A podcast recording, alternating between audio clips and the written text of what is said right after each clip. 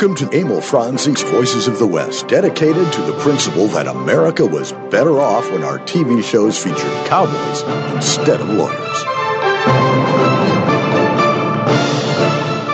Well, hello, everybody. Harry Alexander and Bunker de France and Todd Roberts here on Emil Franzi's Voices of the West. What did we do now that the sirens are coming? Sirens? Well, I got sirens. You got sirens there. I got sirens here. No, no, that's what we're hearing is your sirens. Yeah. Mask- They're coming to get him. Mask violations. Yeah. Yeah, you're you- you're allowed. You you have to wear a mask, but you're allowed to wear a string bikini. That's green bikini. anyway, welcome to Emil Franzi's Voices of the West. It is uh, February. Boy, oh boy, the year is going by awfully Fly quick. times when you're having fun. Yeah, right. Um, and uh, today's program is uh, going to be some history. We're going to talk about the Butterfield uh, stage route and uh, all their shipping and whatnot. And The we people may, behind yeah, it. and may even get into some Wells Fargo there. Our guest is uh, from Syracuse, New York, is Gerald T. Anhert. He is a noted historian on uh, the Butterfield route, as well as what what is it, Gerald? The uh, the, the National Trails Association. Oh yeah, I'm a member of the um, Oregon California Trails Association and, and their Southern Trails chapter. Uh, they sponsor many of our uh, historic trails, and uh, this is a big interest to them too because it dovetails with well, what else but immigrants? Right. Yes. Well, you know, we've got a couple of obituaries. Yeah, to let's deal get to with. let's If do some doing it. the house cleaning here first. First of all, uh, I'll let you talk about Marty, and then I'll do the other two. Uh, we lost a, a good friend of ours. He was a good friend to the Empire Ranch Foundation and to the Empire Ranch, Marty. Um, he was a cowboy, Real cowboy. real cowboy. He was a uh, retired uh, Air Force uh, pilot. He flew uh, transports, and nothing wrong with that. Get to fly. Yeah, and, uh, and he was a, a crack up, a hoot, and I'm He glad he was in my life. He loved Western movies. Oh, we, yeah. we, I, I love Marty because we didn't always agree, and that's when it gets fun when you Yeah. start talking about a movie and you don't agree. He'd get mad at me. Oh, Yeah. he'd get mad. Mar- Marty uh, played Santa Claus one year at the Uh, Empire Cowboy Ranch. Santa, yeah. sitting out job. bib overalls and sitting on the stump, and the kids loved him. And Kathy, uh, His lady, we we are so sorry to hear. So our sorry. condolences go out to him and their families Yeah. as well. Yeah. Now I've got a couple of these are these are more in line with the uh, movie industry and stuff. We lost uh, this past week Hal Holbrook and Christopher Plummer. Now a lot of folks might say, "Well, Hal Holbrook, what's he doing on a cowboy show?" But we forget that he did Mark Twain Tonight, which is one of the greatest pieces of Americana that was ever done. Over 2,000 performances on stage. Yeah. Won a Tony, I believe. Yep. Uh, won a Emmy for Yep. the TV. Yep. Uh, he also did Sandburg's Lincoln in 1976 Mm-hmm. on TV, and he did Lincoln two more times uh, in the North and the South, and then he did uh, The Great White Hope. Uh, Christopher Plummer, his his record in westerns is really just one, maybe one and a half, but he did a, a film called Winds Across the Everglades in 1958, which, like I was telling Harry earlier tonight, uh, today, that this is this is a, this was so good and so historical that uh, last week we talked about News of the World, and I Right. think that's its category is historical western, and Winds Across the Everglades definitely fits that.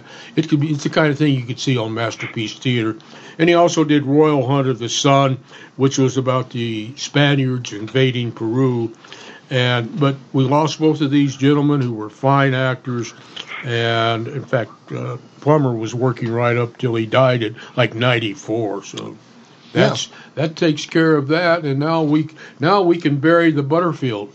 All right, let's uh, get talking about the stagecoach. Six up, four up. Mules, There, buggies, yeah, mules. celery wagons. How did how did uh, Gerald explain how uh, John Butterfield got into this business?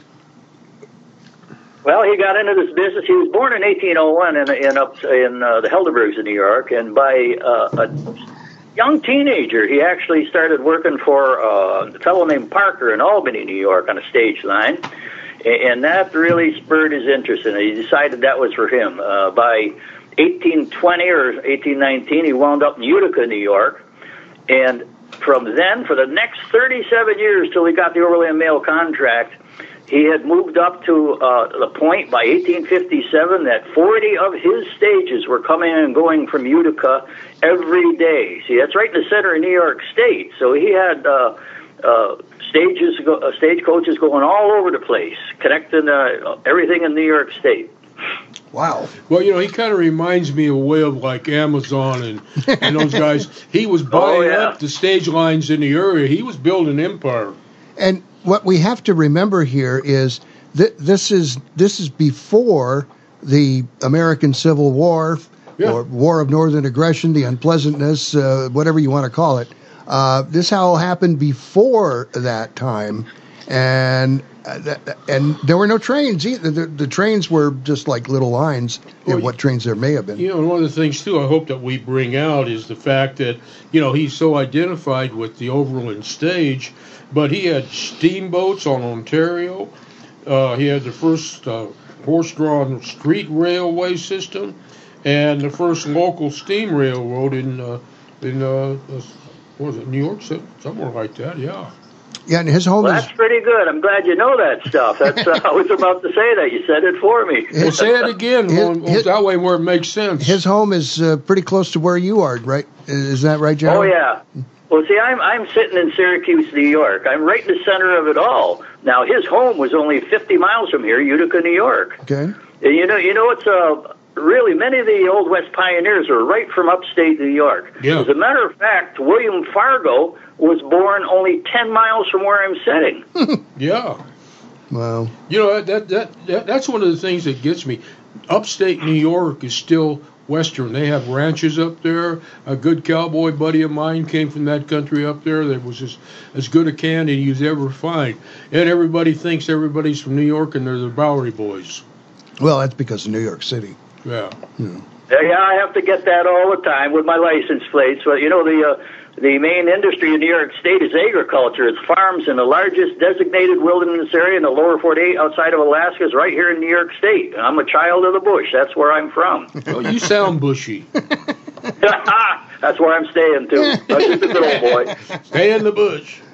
All right, so so the establishment of the Butterfield line. I'm looking at a map here. Uh, this was let's see, 2600 2860 mile Butterfield mail line. First 160 miles from St. Louis was by train, and the stage traveled 2,700 miles from Tipton, Missouri, to San Francisco. And then they had a bifurcated section from Memphis and joined the main trail at Fort Smith, Arkansas. Man, oh man, oh man, that's a hell of a ride in a You took the words stagecoach. right out of my mouth. In a stagecoach, that uh, roads were like non-existent. And how many miles between stations, and was it uniform from one end of the route to the other? All right, I'll I'll tell you a little bit about that and expand on what he said and give you that data.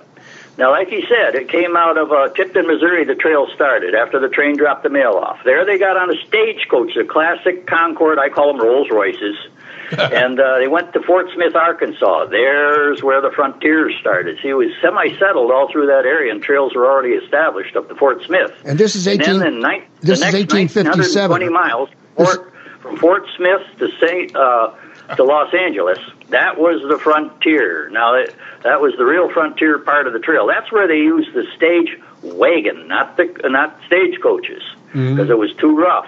And then from Los Angeles on up to uh, uh, San Francisco, that was semi-settled also. So they went back. Uh, you know, they switched to the big old Concords, the Rolls Royces.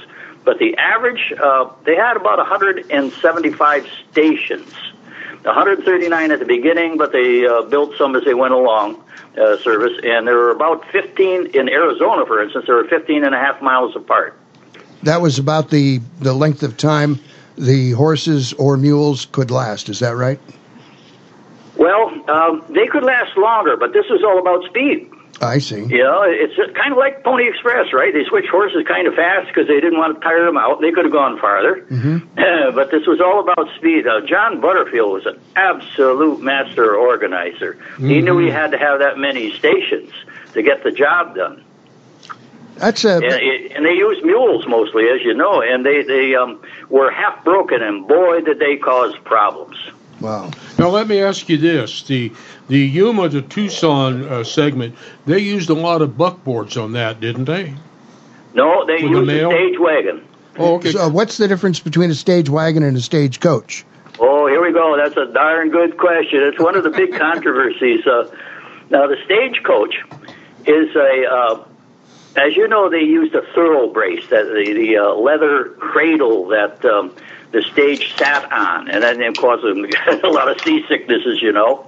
Uh, but the stage coaches had a rounded bottom that sat directly on that leather cradle, and it had doors and windows. Now, a stage wagon was much simpler, about two thirds the si- size and weight.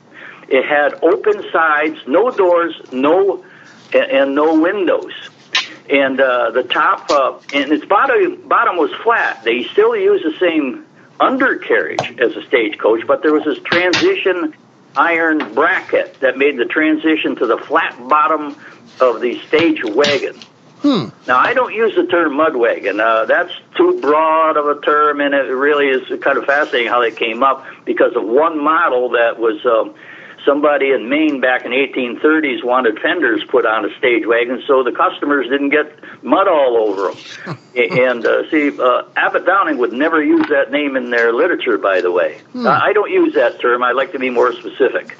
That that kind of also came out of the movies later on, didn't it? Oh yeah, yeah. There's a lot of that. I like to be more specific. Oh, yeah. Now he ordered only. Uh, uh, there's a lot of misinformation about the stages. Um, it started out with uh, the Conklings. I don't know if you uh, have heard of them. They were the ones who rode along the trail from 1929 to 1933. It wrote these three huge volumes put out by Arthur Clark Company. Now they did the pioneering effort for, for what we have now. There was a lot of misinformation because they took the word of old timers. And I found out when I was writing for the New York Times that that's kind of problematic because of how what morphs in the brain of an old man, you know. And, and um, so, but their pioneering effort is what we work off of, uh, you know. And they're the ones that perpetuated uh, the that John Gould made them out of um, Albany, New York. Now, like I said, they, they did the best that they could at the time, but it wasn't. I came up with primary source references that show that he ordered a hundred stages from J.S. and E.A. Abbott Company, Concord, New Hampshire. That was the they changed their name, you know, quite regularly. but anyway, 34 were the classic uh, big mail stagecoaches that we call a Concord stagecoach, and he ordered 66 stage wagons. And I'm quite sure from the uh, ads that they put out at the time in the 1850s that it was the Australian model that he had modified. Now, one of the unique features that identifies a Butterfield stage wagon is the conductor and uh, driver's seat was on the same level as the passengers. All the others had these elevated seats so you could see better over the horses and the mules. Interesting. Interesting. Yeah. Oh, And me- they were distributed along the trail at 1,920 miles. Those stage wagons, 66 of them, there was one at every 30 miles. In other words, there was a spare uh, stage wagon at every other station. Now, this is in the days before the telegraph, too. Um, Correct. And so, I mean, th- there is a lot of logistics to deal with in, Oh, boy, in getting that ever. all taken care of, and that's a monumental task. Well, that one. All right, let me fill you in on that. You made a good point about being for a civil war. Sometimes in my presentations, I say you got to look at it this way. There were three eras: before the Civil War, the Civil War, and after the Civil War. Before the Civil War was the old Old West. Then during the Civil War, there was this big dead spot. Then after that was the old classic West. Now, uh, the Butterfield Trail at 1,920 miles. Well, let's let's talk about Arizona. It was 400 miles through Arizona. Uh, that trail. There was only one organized settlement at the time of Butterfield, and that was Tucson, which And- goes back to the Spaniards. There was that- and- nothing else Yeah, there. That and there, was wa- the and there frontier. wasn't much about Tucson at that time either. population 623, Uh-huh. uh, and about uh, two thirds of them were de facto Americans uh, of Mexican descent Yep. because of the Gadsden Purchase Yep. only four years before. Yep. Yeah. Well, let me So it run. was let me really the run. frontier. Let me run through some stations there, just just to kind Sure. of set the scene here. You've got uh, Dragoon Station, Cienega Station, Tucson Station, uh, Point of what is it? Point of Mountain Station, Picacho Peak Station, Blue Water Station, and Oneida Station. That's you know that that for people living here, that gives you an idea really of of how far your drive is. It's like a, in a car or something. It's like a 15 minute drive. Yeah, correct, correct. Yeah, there are 26 stations in Arizona. You'll notice those names. Now, this was truly a New York State line. Uh, it was uh, organized by uh, New York Staters, and the, most of the stage coach drivers were from upstate New York, and five of the state stations in Arizona have New York State names for that reason. Interesting. And family names to Butterfield. Well, Well, um, no, there's no. See, Butterfield never used his name on anything. This is one of the big fallacies. I have. thought- well, I thought an one of the- interesting thought. Niece or daughters or something had had a station named after her. Well, that, that's possible in the other states. Yeah, uh, my Oh. specialty has been Arizona. I do Oh. have a fair knowledge of the uh, the other states it went through, but uh, that may very well be in some of the other other uh, uh, states. But as far as I can see, there were none in uh, Arizona. Now, there's two very important stage stations in Arizona. One called Stanwix, and the other one Kenyons. Now, this is pretty cool. Here's what happened. In January of 1858, a fellow named Marcus L. Kenyon from Rome, New York, he was a, a colleague of Butterfield's, and John Butterfield Jr. took a ship all the way over to San Francisco.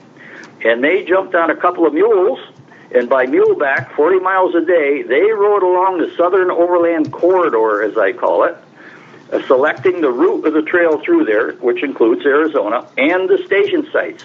Now, Kenyon Stage Station in western Arizona, he named after himself.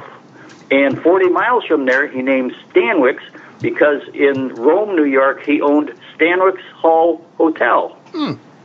That's what I was thinking of. It was him, not not Mr. Butterfield. All right, we got to do Okay. our first uh, commercial break here. We're talking stagecoaches with Gerald T. Anhert. He's in Syracuse. Harry Alexander with you, and Bunker de France and Todd Roberts. This is Emil Franzi's Voices of the West. We're going to be back with much more right after these very, very important messages. Do do not run away because if you do, you're going to miss it. When looking for a property management company, here are some things you should consider. How long has the company been in business? What types of properties can they manage for you? And does the company give back to the community? Well, your search is over. The Polash Management Company meets and exceeds those considerations. They've been in business in Tucson, Arizona since the 1960s. They manage all types of properties throughout Arizona and elsewhere, from residential to commercial to public sector properties. The Polash Management Company also dedicates its time and resources to numerous community projects, including help funding the drive for the USS Arizona Memorial at the University of Arizona. You also want a property management company that puts you, the customer, first. Contact the Polash Management Company today at polashmanagement.com and ask about the complete package or call 520-795-2100. That's 520-795-2100. The Polash Management Company. Property managers you can trust. Can you even imagine switching back to pen and paper to run your business? Every year we become more and more dependent upon our technology. If your network is not set up properly, you're just one click or one email away from losing data critical to your operation. Arizona Computer Guru offers a host of services to prevent and protect you from disaster. From online backup services to email filtering to fully managed network services, Arizona Computer Guru is here to keep your network secure, your data safe, and your budget in the black. To schedule your free consultation, call 304 8300. The Tucson Trap and Ski Club dates from 1948 and is now at 7800 West Old Ajo Highway. The club owns 80 acres and leases 300 more from Pima County that supports 50 trap fields, 15 skeet fields, two five-stand fields, two sporting clays courses with 12 stations each, a 9,000 square foot clubhouse, 200 full-service RV hookups for members, and free Wi-Fi. This expansive facility gives enough room to host major national and international events annually, bringing thousands of people to the community. Check it out at TucsonTrapandSki.com. Hi, everyone. It's Susan McCray, and welcome to Chaparral Roundup. As you know, I've postponed the March event to October 1st, 2nd, and 3rd so we can all relax, have a great time with great dinners, a great lunch at the White Stallion Ranch, Q&A panels, screenings of a couple of our favorite High Chaparral shows, the documentary of Kent McCray, so we can honor him during his favorite reunion. And we have a great silent auction to benefit the Robert F. Hoy and Kiva Hoy charity at the Tucson Medical Center. If you're already registered for March, you're automatically registered for October. But if you're not, you better register by September 17th. I look forward to seeing you all, and so does Don, with his Confessions of an Acting Cowboy. You'll have fun. See you in October for the Chaparral Roundup at Lodge on the Desert in Tucson, Arizona. Stranger, you just yupped yourself into a hole in the head. This is the Voices of the West.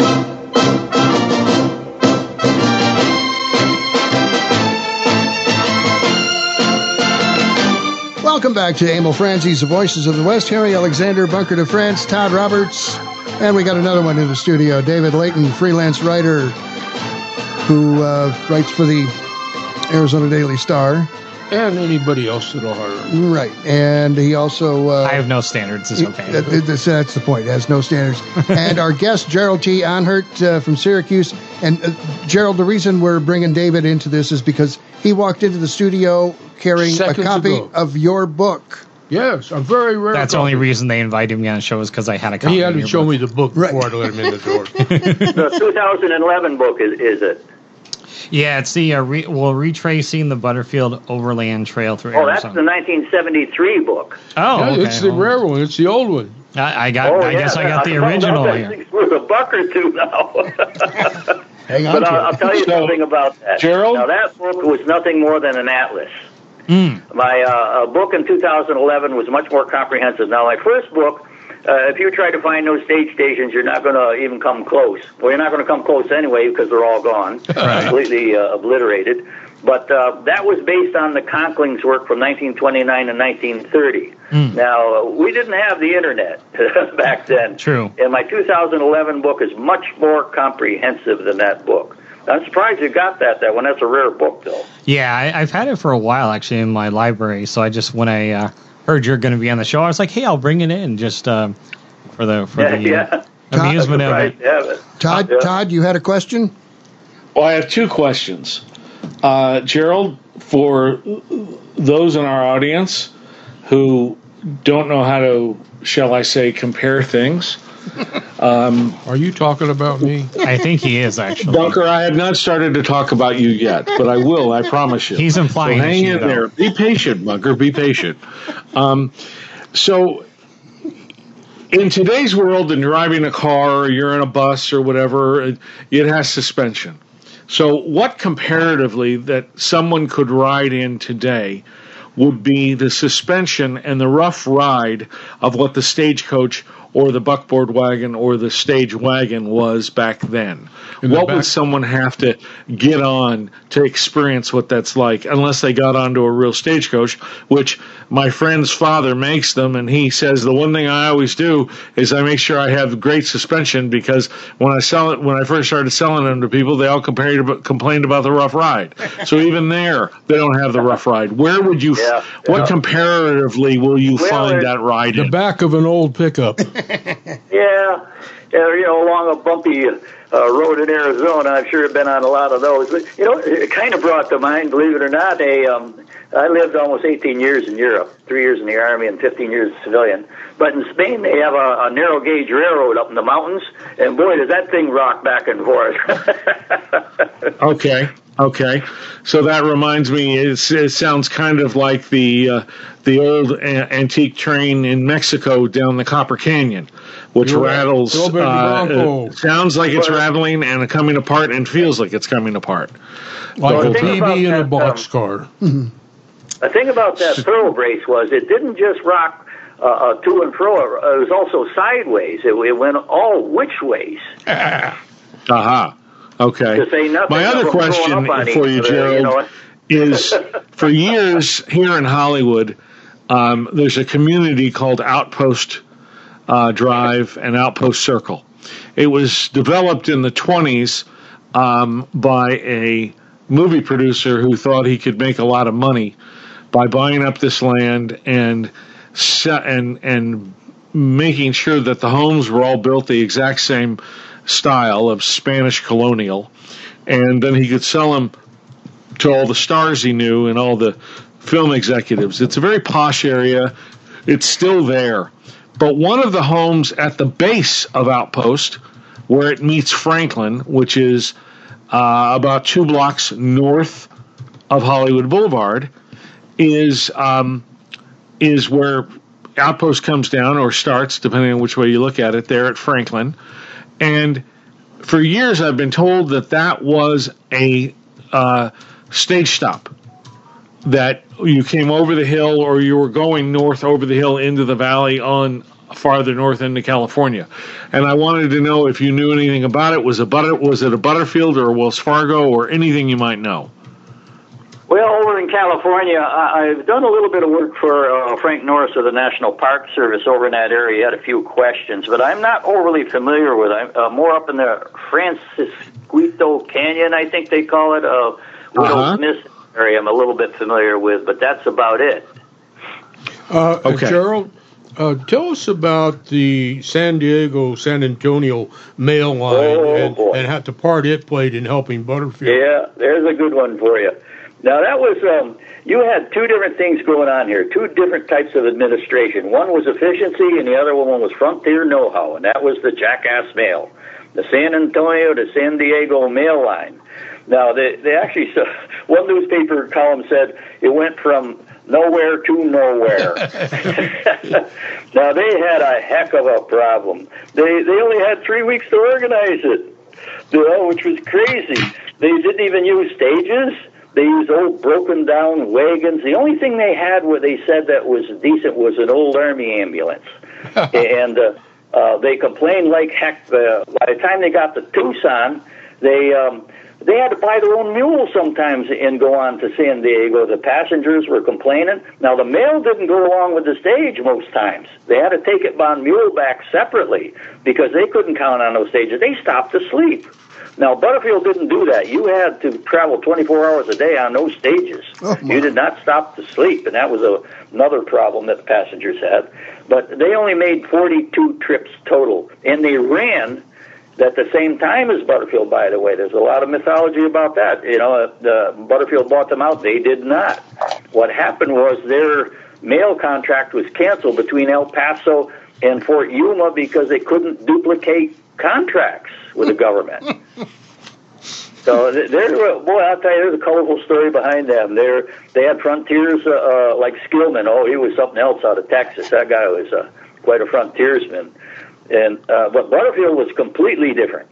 His was a, a organized, you know, efficiency, efficiency. You know, when they pulled into a bu- uh, stage station, Butterfield, it was like making a NASCAR pit stop. you know, they had 20 minutes, and if somebody went behind a cactus uh, do their business and uh, they weren't on that stage, they had to wait for the next stage a couple days later. Wow. So, what does it cost to travel? Uh, let's just do the whole cross country thing from uh, what the time they'd get off of the train and, and, and embark on the stagecoach to go to San Francisco. Now they varied. At first they started out at 200 bucks, but then they dropped it to 150, uh, and then in about mid 59, 1859, around 100, they- they bounced around. It started out at 200 bucks. Now that's a heck of a lot of money. Yeah, it is. It was generally 10 cents a mile, if you want to look at it that way. And in today's dollar, that would be dollars per mile. Yeah, no kidding. Oh boy, it was a well. It uh, see, this was a special thing. There was this was the first uh, real stagecoach line across the U.S. that connect the east to the west. It was a very special thing. This was big news. It hit the news. That's why Waterman Ormsby uh, with the New York Herald was on the first stage. That's who I was uh, going thinking out of. of Tipton. Yeah. Now, let me ask you That's a this. great story. Uh, when it came to making money off of it, uh, which was paying them more, for the passengers or for the mail and freight? And Fred- Ah, first of all, he didn't make any money. That's what I thought. That line, in the end, cost three and a half million dollars. Is that in yesterday's dollars? their dollars, back then dollars. Three and a half million bucks. I mean, he was getting uh, six hundred thousand a year, and of course, there was uh, making you know subsidized by getting some off a of passenger. Passenger secondary. You look at the the his regulations. I mean, the passengers didn't count. The, the mail ha- came first. You know. Yeah. So now he made a few bucks off. He crammed them in. That was a tough thing. Nine where there should be six, and boy, did they have problems. So Yeah. I don't know the if you co- ever heard about a guy named Pumpelly in 1860. It was on the stage going to Tucson. He was an engineer heading to the Santa Rita mines. I mean, he was hallucinating. He was so bad trying to sleep on those stages, so bad that when he got to Tucson, he found the first little adobe hovel and got in the door and just hit the floor. And about eight hours later, he was woke up by gunshots because he was in a, a gambling hall. so if the if the price of a ticket was uh, ten cents a mile like that, how how did that aid immigrant travel to settle the West? Because Oh, that's a lot of money. hit on one of the keys here. You know, everything was about uh, uniting the East with the West, Mm-hmm. and this was a preliminary for for getting more immigrants out of there because they knew that Butterfield would organize that trail and make it easier for them with re- this is the key regular spaced water sources. When he started in 1858, the newspaper accounts, as many of them, you see that new wagon trains were starting out. Immigration picked up significantly because of Butterfield. There were many reports of this. Because, see, it wasn't just the mail route. Uh, everything had a, a dual or triple purpose, even as a preliminary for the railroad. All right, we're going to do another break here, and when we come back, we're going to talk about the myths of Hollywood that Hollywood has uh, We are. laid upon us about stagecoaches. I Yes, know we are. were. Yes, we yeah, are. we are. Whoa, Where have you been? Surprise! Hey, just just go along with it, okay? no, Seriously. I'm in shock. Hey. We'll be back with much more of Emil Franzi's Voices of the West that's right after these very, very important messages. Do not run away. When looking for a property management company, here are some things you should consider. How long has the company been in business? What types of properties can they manage for you? And does the company give back to the community? Well, your search is over. The Polash Management Company meets and exceeds those considerations. They've been in business in Tucson, Arizona since the 1960s. They manage all types of properties throughout Arizona and elsewhere, from residential to commercial to public sector properties. The Polash Management Company also dedicates its time and resources to numerous community projects, including help funding the drive for the USS Arizona Memorial at the University of Arizona. You also want a property management company that puts you, the customer, first. Contact the Polash Management Company today at polashmanagement.com and ask about the complete package or call 520-795-2100. That's 520-795-2100. The Polash Management Company. Property managers you can trust. Can you even imagine switching back to pen and paper to run your business? Every year, we become more and more dependent upon our technology. If your network is not set up properly, you're just one click or one email away from losing data critical to your operation. Arizona Computer Guru offers a host of services to prevent and protect you from disaster. From online backup services to email filtering to fully managed network services, Arizona Computer Guru is here to keep your network secure, your data safe, and your budget in the black. To schedule your free consultation, call 304 8300. The Tucson Trap and Skeet Club dates from 1948 and is now at 7800 West Old Ajo Highway. The club owns 80 acres and leases 300 more from Pima County that supports 50 trap fields, 15 skeet fields, two five-stand fields, two sporting clays courses with 12 stations each, a 9,000 square foot clubhouse, 200 full-service RV hookups for members, and free Wi-Fi. This expansive facility gives enough room to host major national and international events annually, bringing thousands of people to the community. Check it out at TucsonTrapandSkeet.com. Hi, everyone. It's Susan McCray, and welcome to Chaparral Roundup. As you know, I've postponed the March event to October 1st, 2nd, and 3rd so we can all relax, have a great time with great dinners, a great lunch at the White Stallion Ranch, Q&A panels, screenings of a couple of our favorite High Chaparral shows, the documentary of Kent McCray, so we can honor him during his favorite reunion. And we have a great silent auction to benefit the Robert F. Hoy and Kiva Hoy Charity at the Tucson Medical Center. If you're already registered for March, you're automatically registered for October. But if you're not, you better register by September 17th. I look forward to seeing you all, and so does Don, with his Confessions of an Acting Cowboy. You'll have fun. See you in October for the Chaparral Roundup at Lodge on the Desert in Tucson, Arizona. Stranger, you just yupped yourself into a hole in the head. This is the Voices of the West.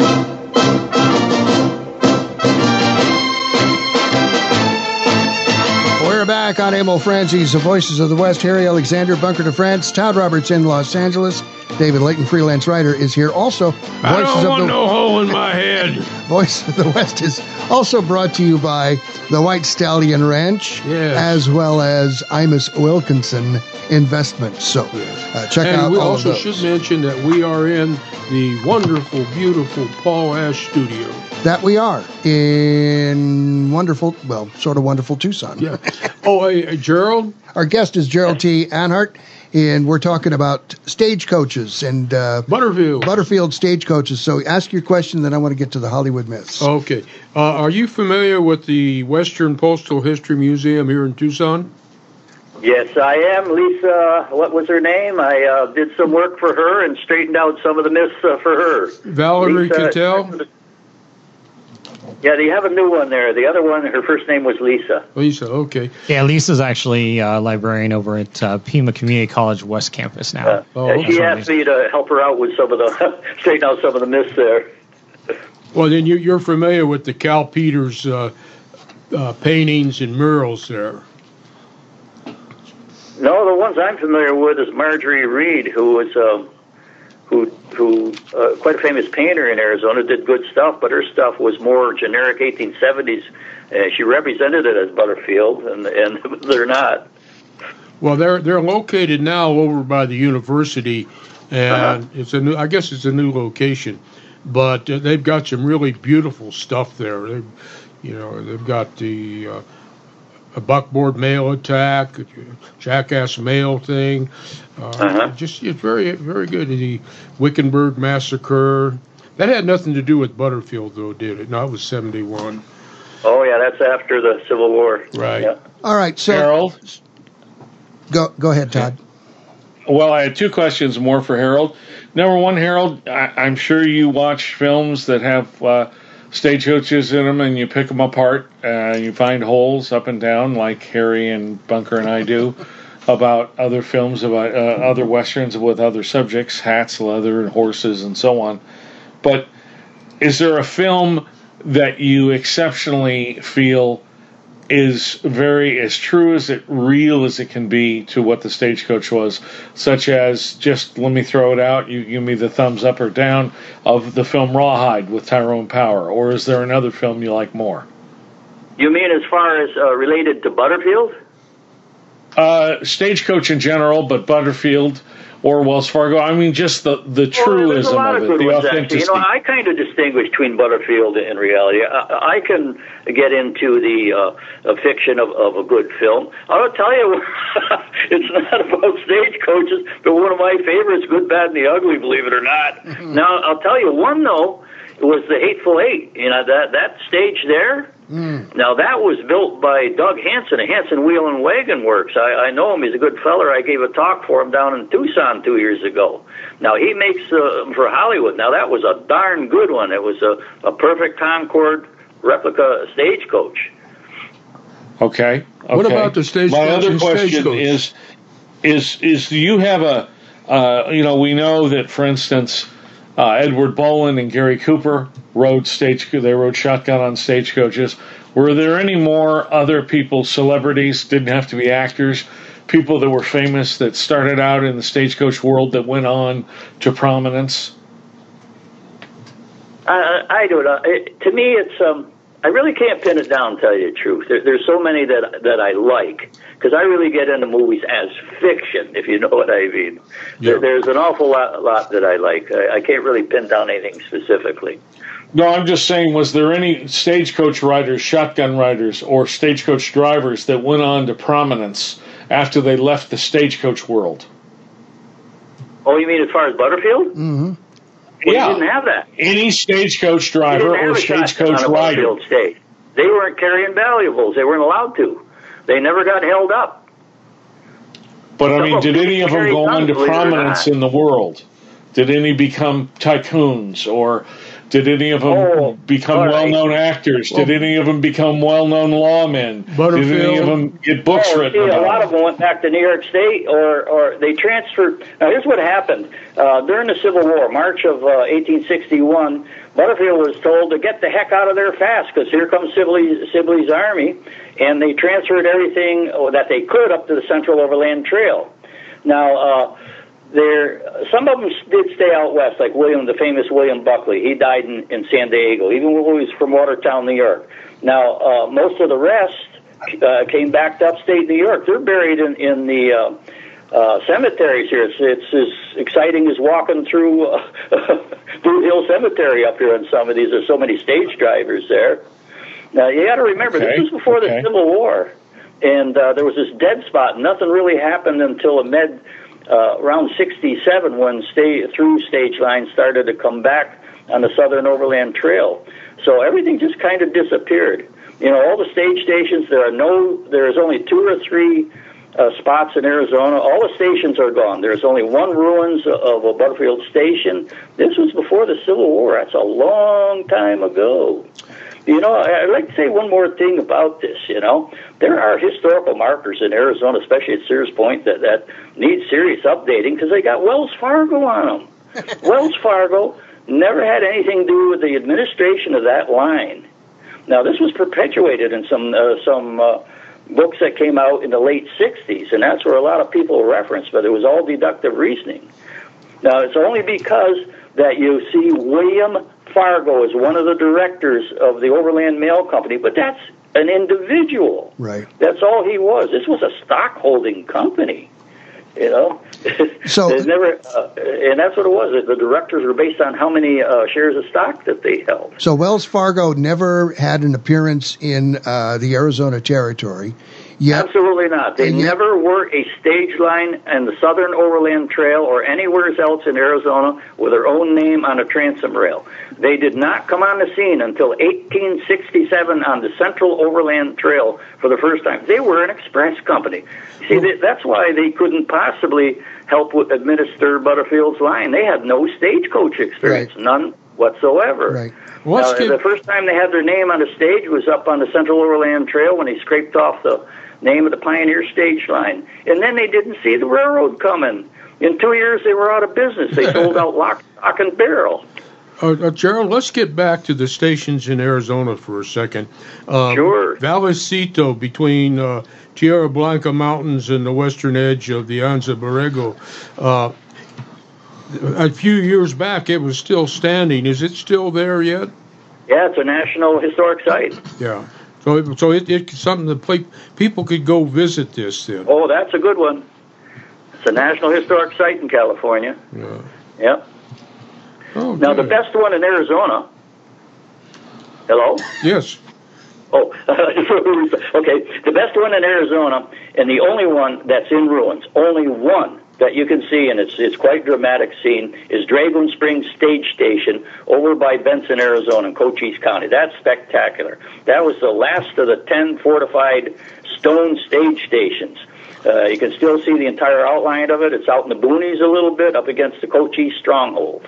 You stop in uh, Benson at the visitor center, see my good friend there, uh, Bob Nielsen. He'll give you the directions to get to it. It's spectacular. It's the only ruins in Saratoga, or excuse me, in uh, Arizona that exists. Well, All just- the rest are gone. Just across the line over in New Mexico, uh, Shakespeare, which I think Harry went over there and took some video. no, no, I wanted to go. I haven't oh, been okay. there. But Shakespeare's All right. still, still a ghost town. I have to say this: that is not a Butterfield station. Oh, I didn't know that because I know it was a stage see, station. that's completely false.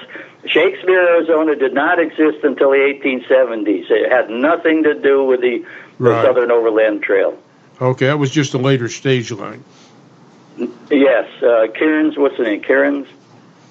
Tomlinson went through there in the 1870s. Uh, They, I know they represent it as Butterfield, but it is not a Butterfield station. The closest one to there was Barney's, and that was just uh, east of the present town of Lordsburg. The next one Mhm. west was Steins Peak, not the railroad. Uh, that that little ghost town Yeah, on the Ste- road. That was Steens. not. It is three and a half miles north of there. Yeah, I think that isn't that pronounced Steens because the guy who founded it was named Steen. You got it. You very good. You got to Um, watch Harry. He, Stickler sometimes. you got it. He'll, Um, sneak, he'll sneak up on you, Yeah. I'll tell you. So did Yeah, did yeah. the Indian tribes bother the stage uh, stage as they were traversing across the territory? Now, this is a very good thing I like to talk about because uh, I'm doing my third book, very comprehensive book now on the Butterfield Trail, and it's going to have a large section about the Pima Maricopa Indians. If it wasn't for them, I do not believe that Butterfield would have survived because south of Phoenix, where they are today, was an oasis of safety. Now, they had two chiefs, Antonio Azul and Juan Chiv- Chiveria, his name was. He was uh, what they called their war chief. Now, they were farmers, and uh, uh, Juan Chiveria said this, quote, the Maricopas had not yet learned the color of a white man's blood. They bragged about never killing one and always being friends to the white men.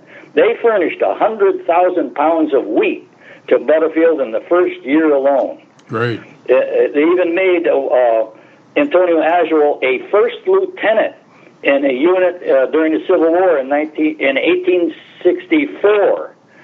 It, it, it was an oasis of safety for wagon trains going across Arizona. It's going to be a fairly large section of my book, my new book, because this has not been written about before, and I don't know why. Yeah. They, they were actually the Apaches were afraid of them. Now, Butterfield was constantly lobbying Congress to have forts put in Arizona because of the Apache, but uh, they wouldn't do it. So he uh, uh, actually started as something called the Gila Rangers. This is not the Arizona Rangers. In 1860, the Gila Rangers, uh, uh, to uh, with a lot of the Pima and, and uh, Maricopa warriors, and Jack Swilling, the famous Jack Swilling, and uh, Jacob Snively were part of it, uh, uh, and Butterfield funded it.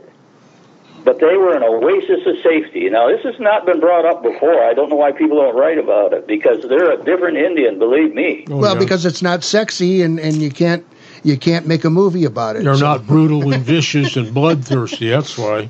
the Well, I uh, tell you, when I get through with it, it's going to be sexy.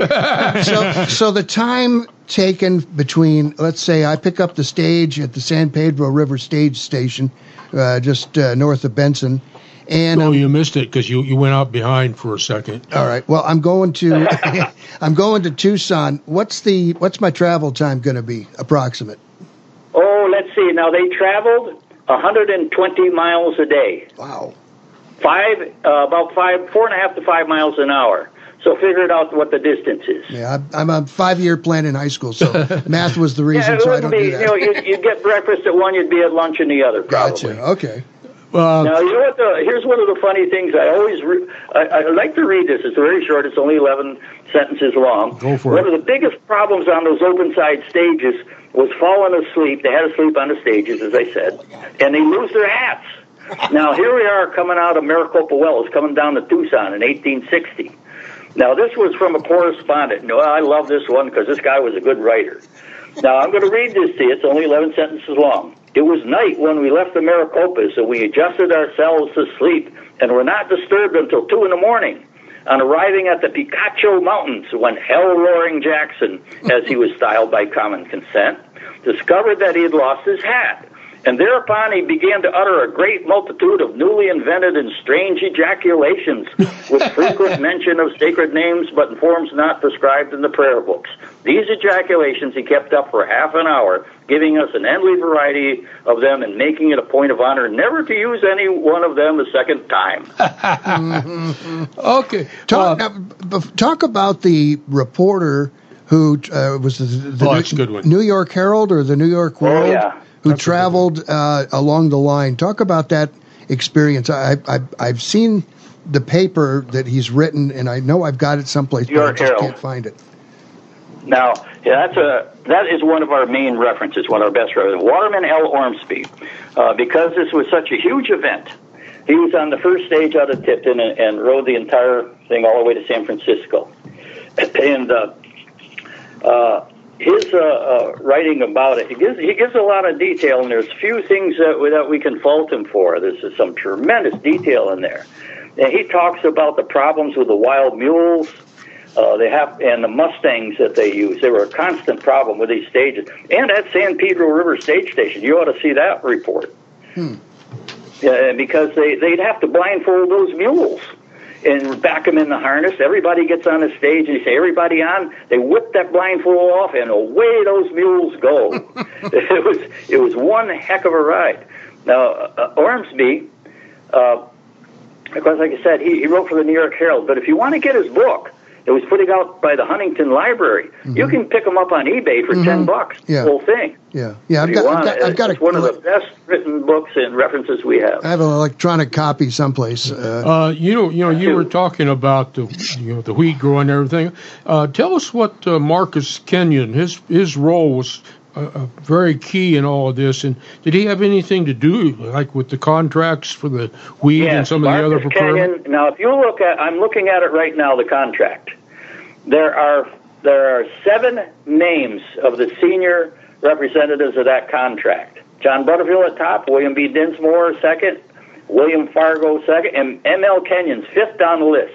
The only one of those uh, uh, uh, directors that had any staging experience was Kenyon. He owned stage lines in Rome, New York. That's and, and Butterfield knew him. He was in cahoots with him uh, in some of the other businesses. But anyway, he selected him to to lay out that trail. He was the architect of the Butterfield Trail, and it was so efficient after the Civil War. You know, when he laid it out, that it varied very little because it was so efficient. The trail he laid out. Well, He's so- buried in Rome, New York. I ten today. Yeah, so much of the interstate system, is, is, the southern interstate system anyway, is based on the old stage trails and old rail line railways. You got it. Yeah, they, you know, these were natural corridors. Yeah. uh, followed by Indian trails, believe it or not, because in western Arizona there was a the trail that connected all, all the Native American villages there. It was like a, a major highway. Even one of uh, Cook's captains mentioned it in his journals that it connected all the major uh, villages, and this is what became the Mormon Battalion Trail, and then in turn became part of the Southern Overland Trail. It was really a, a lot of Indian trails that, that blazed the way. Now, when the, we, when these trails were being laid out, um, what was it? Not like today with a full construction crew going out there with shovels and whatnot. Um, how how did they do that, or was it just the road ma- makes its own? It gets worn down wherever they travel.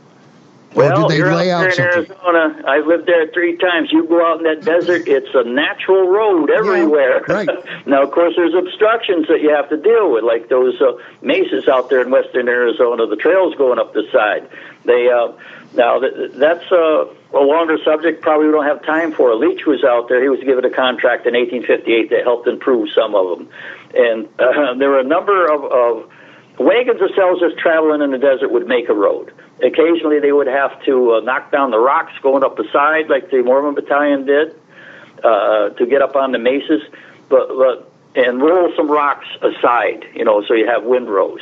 Fill in. Uh, it didn't take much in some places to make a road, and in other places it did. So there Now, was- traveling through the sand w- was one of the worst. So there was you no. know, the immigrants stated that uh, in their journals that in western Arizona, that 140 miles from Gila Bend to the Colorado River, looked like the the uh, trail of a retreating army. there was so much burnt wagons, wrecked wagons, and equipment laying along that trail that they abandoned because that was Hmm. the roughest part of the entire trail. So there was no surveyor out there. Uh, No. setting up I lines think and whatnot. Fremont was probably the first, and that was up Yeah, north. that's a bit of a fallacy. You know, in the in the um, uh, uh, Wells Fargo Museum in San Diego, they have uh, interpretive markers there that actually say they surveyed the trail with surveying equipment, which is absolutely false. now they, they wouldn't have time for that. Think about surveying a 2,700 mile right, trail. Right. That's somebody trying to make history a little more glamorous Uh-huh, for them. yeah. Yeah, what, what Kenyon did was, was select all the, the trails zigzagging through the Southern Overland Corridor a- and uh, combined them into one coherent trail that became the Butterfield Trail, which, by the way, is now in the Senate after 10 years and is about to be declared a National Historic Trail. It's going to be a big deal for Arizona. Long overdue. Well, you know, one of the things too is people forget that was a major migratory trail. Uh, Yeah. At the same time, people were doing the Oregon Trail and the Santa Fe Well, yeah, Trail. yeah. They were, and there was a lot of people, and there were cattle drives on that trail before Yes. the Texas cattle drives. And they were After the even war. driving goats and sheep and lots Yeah, of things. yeah. Now, you made a good point there. The Central Overland Trail, the other trail as I call it, they had uh, uh, about six times or five times as many as immigrants on that trail. The Southern Overland Trail, as far as we know, had about 60,000 immigrants on that trail going to grief. California. Wow.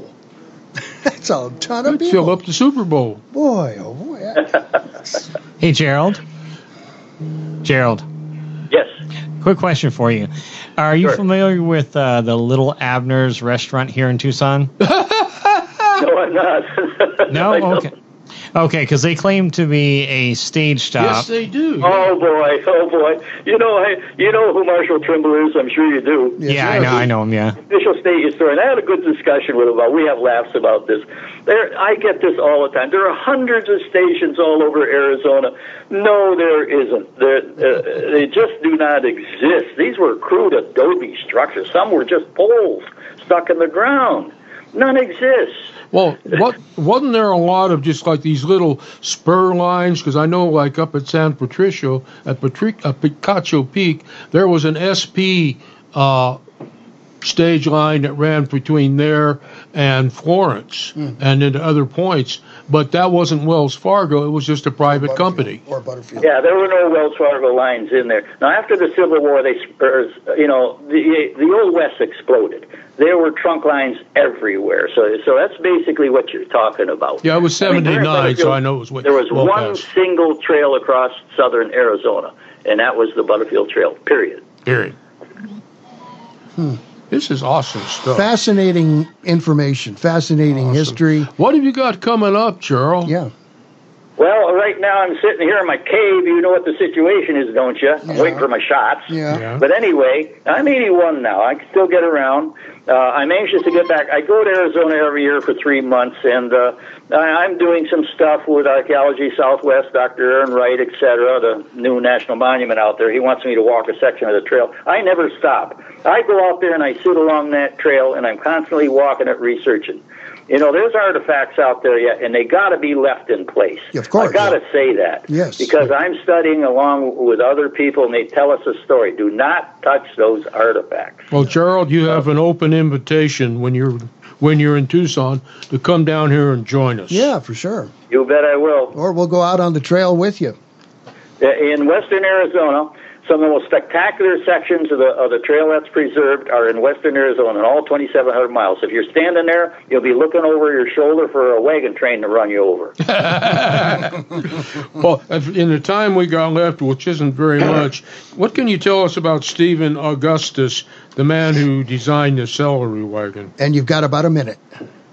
the who, what, where? Uh, just just tell just, just tell us whatever you want to tell us. Or it's your it's your uh, 45, 43 seconds left. Well, okay. For, for anybody that wants to see the most spect- some history, all in a compact area with about five miles, you start at Painted Rocks. It's a national Yes. historic site. How about White Stallion? site, just uh, west of Gila Bend, and then for the next five miles up onto Sentinel Plain. My God, the, the, the you have the Oatman Massacre site. You got uh, uh, William Fourr, who uh, uh, built a stage station in Oatman Flat in 1869. Of course, it's all gone. It's plowed fields now. You get up on that Sentinel Plain, and that trail is so perfectly preserved. It's just like 1858. Gerald, thank you so much for joining us. Uh, we really appreciate it. Gerald T. Anhert is in Syracuse. Foremost authority on the uh, southern route of the Butterfield straight stage line. Stage. And uh, thank you so much for being with us. This has been great, man. This is And It was a myth pleasure. dispeller. It was a pleasure. You're a myth. You're a myth dispeller. Exactly. Say, say that again. Myth. the We, we certainly appreciate that. Bunker, very you much. opened up the bar already? yeah, you did. Uh, next time we meet on Emil Franzi's Voices of the West, it'll be the 13th of February. The next day is Arizona Statehood Day. Yes, it is. And we're going to be talking about statehood. Oh, we are. Yes, Okay. we are. Special State guest of the for that. hood. Sta- special guest for that. So that's it for this edition of Emil Franzi's Voices of the West. 82, 81, 80s. So long, everybody. Thanks for listening to Emil Franzi's Voices of the West.